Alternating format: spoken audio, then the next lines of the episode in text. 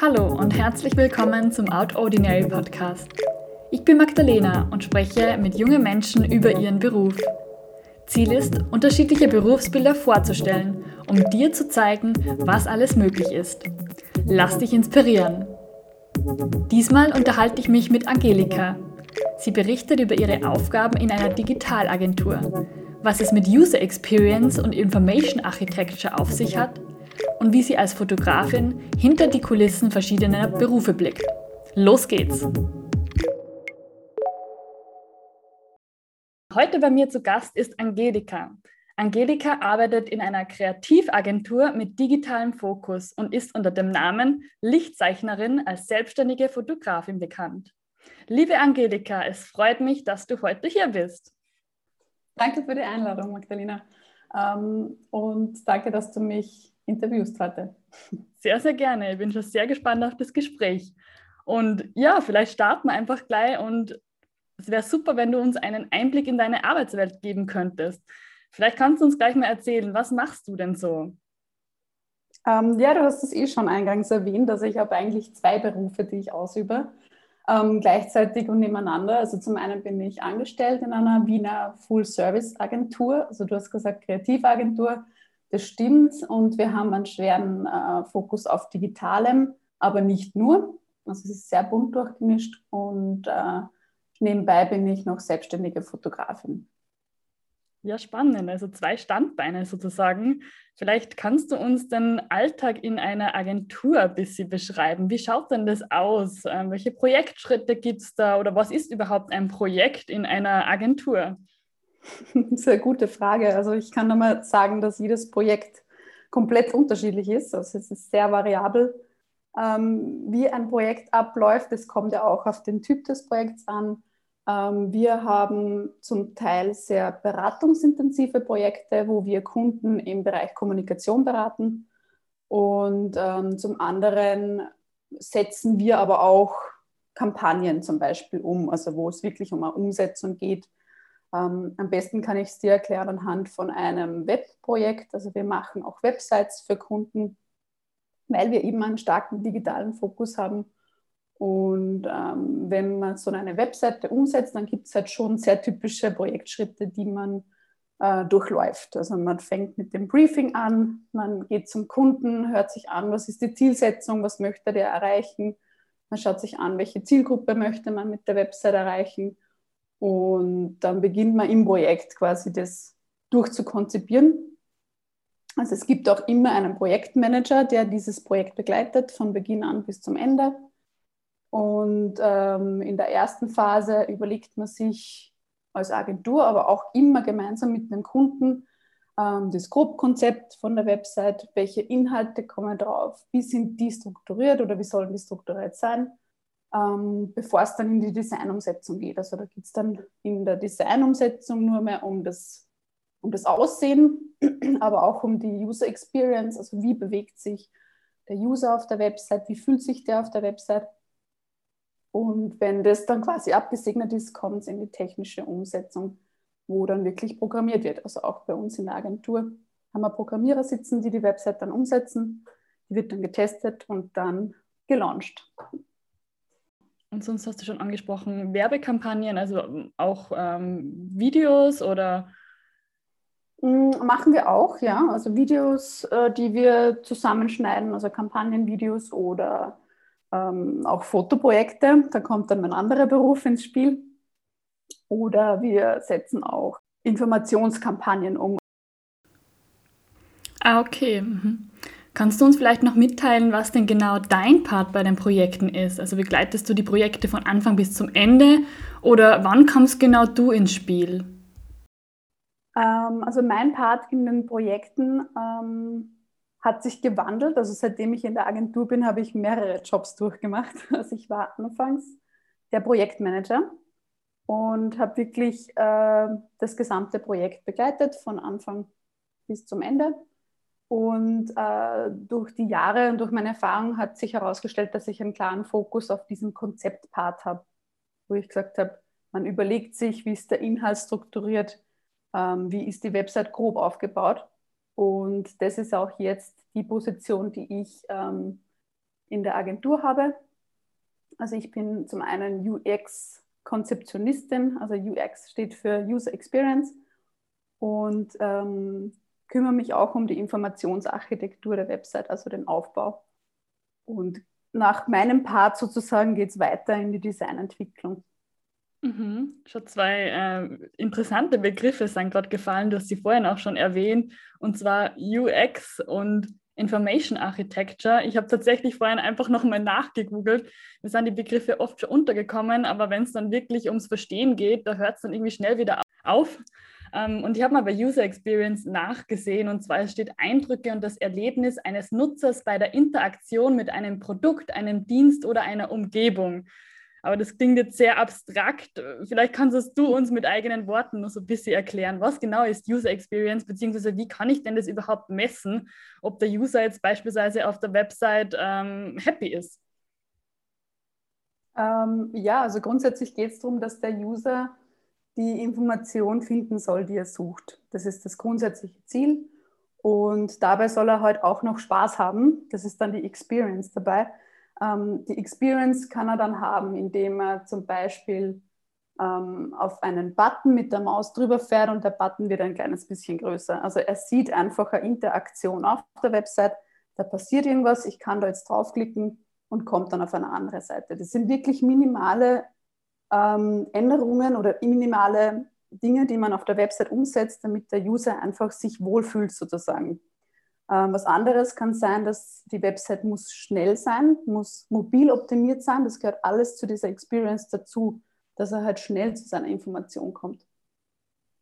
Und ähm, weil du gefragt hast wegen der Messung, das ist auch sehr spannend, das Thema. Das beschäftigt uns im Agenturalltag auch immer wieder. Ähm, ist diese Messung des Erfolgs sozusagen, diese KPIs, die wir auch im Rahmen des Briefings definieren dass man sich das Ziel setzt, der User soll dann am besten auf diese Zielseite kommen, um mit mir Kontakt aufzunehmen. Also so eine Zielseite kann ein Kontaktformular auf der Website sein. Also irgendeine Interaktion Und, quasi. Genau, genau. Und dann kann ich sehr wohl messen mit verschiedenen Tools, ähm, wo klickt der User und wie schnell kommt er dorthin und äh, wo springt er zum Beispiel ab oder wo verbringt er am meisten Zeit auf der Website oder wie viele User kommen überhaupt auf die Website. Spannend, ich glaube, da steckt ganz schön viel dahinter. Also eine sicher eine ganze Wissenschaft, äh, wenn man sich da intensiver damit beschäftigt. Und vielleicht der zweite Begriff, der auch gefallen ist von dir, Information Architecture. Ich glaube, es ist verknüpft mit UX. Ähm, aber was genau ist das? Genau, also Information Architecture klingt so, es hat was mit Architektur zu tun hat es aber nicht wirklich.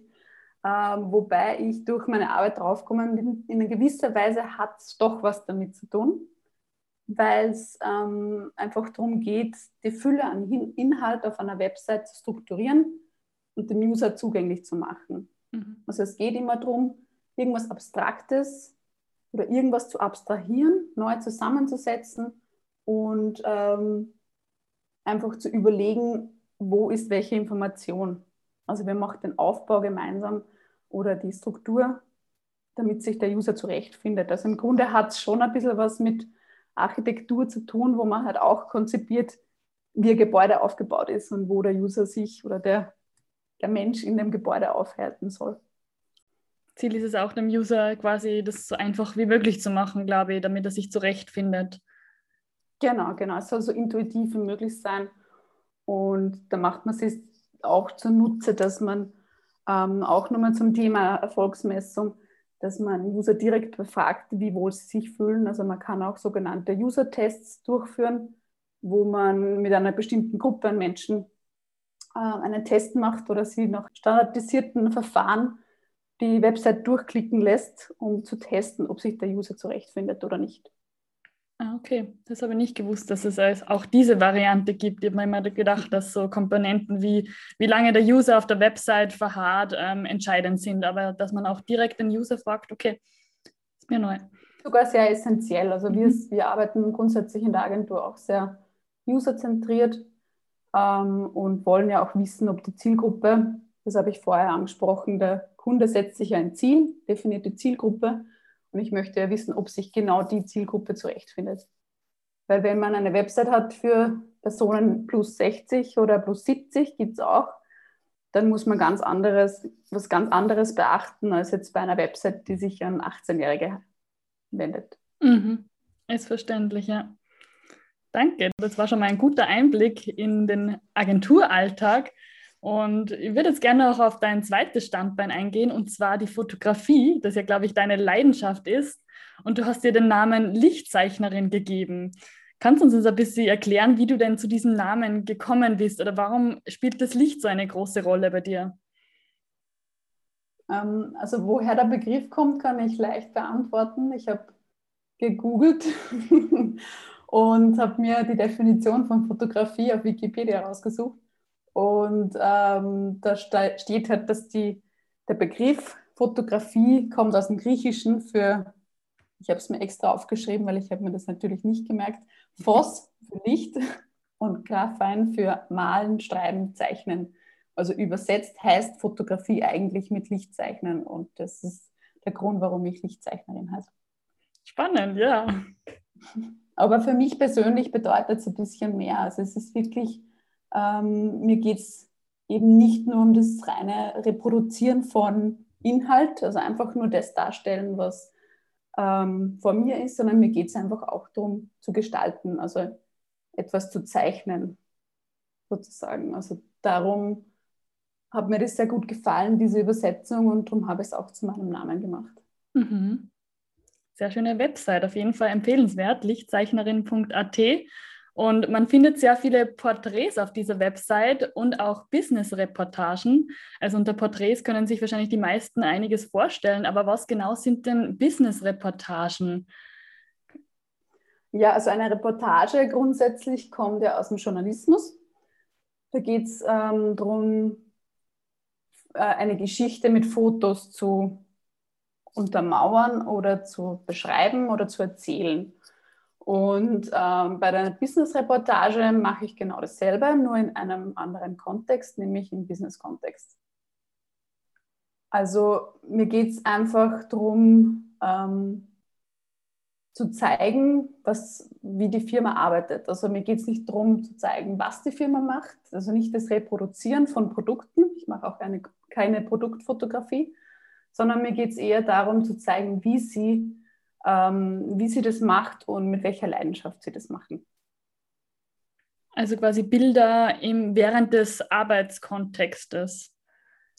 Genau, genau. Also ich begleite oft bei meinen Business-Reportagen die ähm, Mitarbeiter bei ihrer Arbeit und halte fest, was mir ins Auge springt. Also als jemand, der mit der Branche vielleicht auch gar nicht vertraut ist.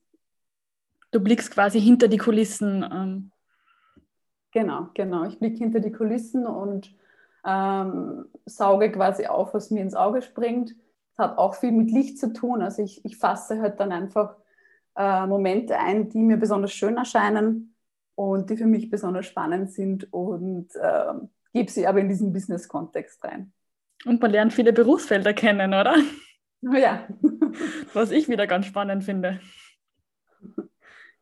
Sehr cool.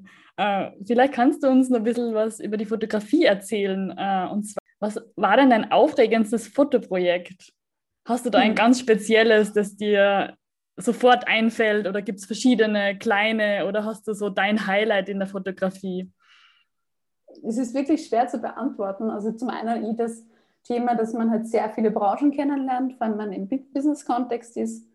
Ähm, aber im Grunde ist jede Porträtfotografie für mich spannend und aufregend, weil man die Person ähm, vor der Kamera neu kennenlernt.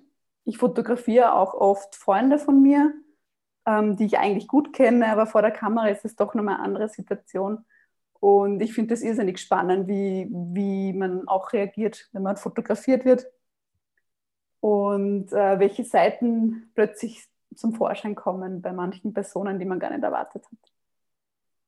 Ansonsten finde ich aber schon immer Projekte spannend, wo, ähm, wo man auch reisen kann, was natürlich jetzt im Fall von Corona ein bisschen schwierig ist. Aber ich durfte zum Beispiel eine Firma, das war noch vor Corona, ähm, bei, bei ihren Messeauftritten begleiten und durfte auch nach Köln, Mailand, Paris fahren und äh, vor Ort dabei sein. Wow. Und hast dann quasi Produkte äh, fotografiert, beziehungsweise ähm, die Messeaktivität mit begleitet oder medial dann ähm, supported in Social Media oder wie darf man sich das vorstellen? Im Grunde habe ich wirklich die Arbeit auf der Messe äh, festgehalten, also die Interaktion zwischen Mitarbeitern und den Messeteilnehmern. Ähm, und die Produkte waren natürlich Teil davon, aber sie sind jetzt nicht im Fokus. Also das ist, kann man nicht vergleichen mit einer reinen Produktfotografie, wo man ein, ein Objekt auf weißem Hintergrund hat und das schön freistellen kann. Ähm, sowas ist es nicht, sondern es ist eher ähm, das Produkt direkt im Einsatz oder direkt in dem Milieu, wo man sich befindet. Mhm. Und dann kam Corona. Und dann kam Corona. Also keine Reisen mehr und vor allem für eine Fotografin, glaube ich, ein Schlag ins Gesicht, weil man hat wahrscheinlich dann wirklich keine Aufträge mehr. Beziehungsweise wie hast du die letzte Zeit erlebt oder wie geht es dir aktuell? Ja, als Fotografin war man wirklich eingeschränkt. Ähm, und ich konnte wirklich eine Zeit lang nicht fotografieren, also vor allem in den Lockdowns wollte ich es auch nicht von meiner Seite. Und ähm, natürlich die Kunden wollen auch nicht. Ja. Also die nehmen sich natürlich selbst zurück und ähm, man kann vielleicht das ein oder andere Porträt schießen, aber keine Firma fotografieren. Und ähm, so habe ich das schon ein bisschen gespürt, die Einschränkung. Nur hatte ich dann Glück, weil zwischen den Lockdowns und in den wärmeren Monaten konnte man halt nach draußen wechseln. Und das habe ich dann auch oft gemacht, dass wir einfach Porträts draußen gemacht haben, mit Abstand natürlich. Mhm. Und das war dann ganz gut möglich also ich selbst bin ja als Fotografin eher on Location unterwegs, also wirklich dort vor Ort und ähm, habe kein eigenes Studio, wo die Situation dann auch anders aussehen würde. Und ja, in dem anderen Bereich in der Agentur ähm, ging es uns eigentlich ganz gut. Also wir konnten sofort auf Homeoffice umstellen, das war überhaupt kein Problem. Vor allem, weil wir ja mit digitalen Services arbeiten, sind wir demnach sehr vertraut und haben das gut aufgesetzt. Und da ging es eigentlich wie gewohnt weiter. Mhm. Also jetzt noch im Homeoffice beziehungsweise schon hybrid. Genau, jetzt hybrid und geht aber ganz gut. Es hat doch Vorteile, von zu Hause aus zu arbeiten. Das auf jeden Fall. Das bringt mir auch gleich zu einem anderen Punkt. Und zwar, wie vereinst denn du die Fotografie oder die Selbstständigkeit mit einem Angestelltenjob? Wie funktioniert das? Oder arbeitest du da in Teilzeit? Oder wie verknüpfst du diese beiden Standbeine? Ja, das klappt zum Glück ziemlich gut. Ähm, ich arbeite nicht Teilzeit, ich arbeite Vollzeit in der Agentur. Aber dadurch, dass unsere Agentur eine Vier-Tage-Woche hat, von cool. Montag bis Donnerstag, habe ich Freitag wirklich Zeit zum Fotografieren und so vereinbare ich die beiden Jobs auch ziemlich gut miteinander. Mhm. Und ähm, ja, man muss schon sagen, es geht natürlich auch immer das Wochenende drauf oder der Abend oder man nimmt sich extra Urlaub für einen Fotojob, aber das macht mir grundsätzlich auch Spaß. Also ich tue es ja freiwillig und ich mache es sehr gerne. Darum funktioniert das eigentlich ganz gut. Sehr spannend, aber das heißt dann Montag bis Donnerstag verstärkte intensive Arbeit oder wie geht sich das dann insgesamt mit den Stunden aus? Wie kann man sich das vorstellen? Ähm, es ist schon intensiver. Wir haben neun Stunden pro Tag und keinen acht Stunden Tage wie viele andere. Äh, und natürlich ist es dadurch, dass es projektgetrieben ist, sehr stressig ähm, und sehr komprimiert. Aber die Aussicht auf den freien Freitag macht es dann wieder wett. Ein tolles Konzept und ich glaube, so haben wir uns auch damals kennengelernt an einem Freitag bei einer Weiterbildung. Also ganz spannend. Genau. da habe ich dich schon beneidet um diesen einen Tag. ja, vielen Dank für diese Einblicke. Was mich jetzt noch interessiert, ist so ein bisschen dein Werdegang. Und zwar, war es für dich immer klar, dass du kreativ arbeiten möchtest oder wie bist du in diese Richtung gekommen? Also eigentlich nicht. Ich bin ein bisschen reingerutscht in diese kreative Arbeit, ähm, weil ich selbst eigentlich sehr analytisch bin und ich irrsinnig strukturiert arbeite und voll organisiert bin. Und mir war immer, ich dachte immer, das geht nicht einher. Also ich kann nicht diese Organisiertheit und dieses Analytische mit der Kreativität verbinden. Ähm, bin aber drauf gekommen, dass es sich sehr gut verbinden lässt und sehr gut kombinieren, weil Man muss nicht unbedingt chaotisch sein, um kreativ zu sein. Das war meine große Erkenntnis. Und ähm, so hat sich einfach ergeben, dass ich immer, wenn ich irgendwo gearbeitet habe, dass ich mir auch den kreativen Part genommen habe. Und ich habe ihn immer gesucht als Ausgleich. Also wenn ich irgendwo im, im Studium schon oder in meinen Berufen habe ich mir immer ein bisschen dieses, das Kreative rausgesucht, um, um ein bisschen Ausgleich zu haben. Aber genauso brauche ich auch das Analytische, um den Ausgleich zur Kreativität zu haben. Für mich gibt es nicht nur das eine oder das andere.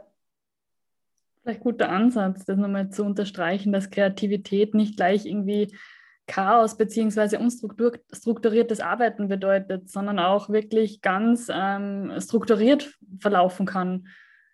Genau, ja. Wie du erwähnt hast. Gut, dann habe ich noch zwei allerletzte Fragen an dich. Und zwar hast du bestimmte berufliche Ziele irgendwas, auf was du hinarbeitest oder was du dir wünschst für die berufliche Zukunft? Mm, ich habe jetzt eigentlich kein konkretes Ziel, was ich verfolge. Ähm, was mir aber immer wichtig ist, ist, dass ich irgendwas bewirken kann oder irgendwas gestalten. Und ähm, das ist mir halt wichtig, dass ich das in einer Umgebung machen kann, wo ich mich wohlfühle und wo ich frei sein kann. Das ist eigentlich das grundsätzliche Ziel, was ich verfolge, aber ich habe jetzt keine ähm, hochgesteckten Ziele, die ich unbedingt erreichen möchte oder den oder den Job, die Position, sondern einfach nur ähm, irgendwas mitgestalten. Ja, aber das ist schön, wenn man die Zukunft irgendwie gestalten oder mitbestimmen kann. Und ich glaube, das kannst du mit deiner Arbeit sehr, sehr gut in den verschiedensten Bereichen. Einerseits durch die Fotografie und andererseits durch die Umsetzung von Projekten in der Agentur, die auch auf bestimmte wichtige Themen aufmerksam macht. Gut, dann hätte ich noch eine allerletzte Frage an dich. Die stelle ich immer ganz gerne zum Schluss. Und zwar, was würdest du den anderen für ihren beruflichen Werdegang gerne mitgeben?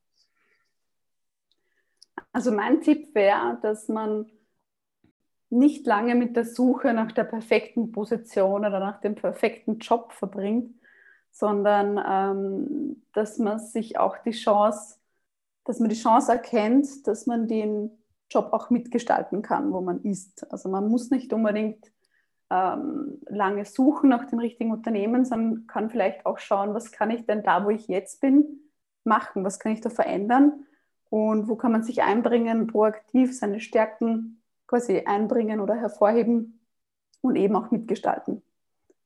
Und dass man grundsätzlich darauf vertrauen soll, dass es am Ende alles gut ist. Das ist ein guter Ansatz. Und auch ein wertvoller Tipp, also man soll sich nicht zu lange mit dem Suchen aufhalten, sondern wirklich versuchen, aktiv an dem zu arbeiten, was man hat und das mitzugestalten.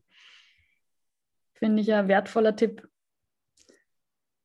Gut, dann darf ich mich an dieser Stelle schon bei dir bedanken. Ähm, vielen herzlichen Dank für dieses Gespräch und ich freue mich, wenn wir uns bald wieder hören.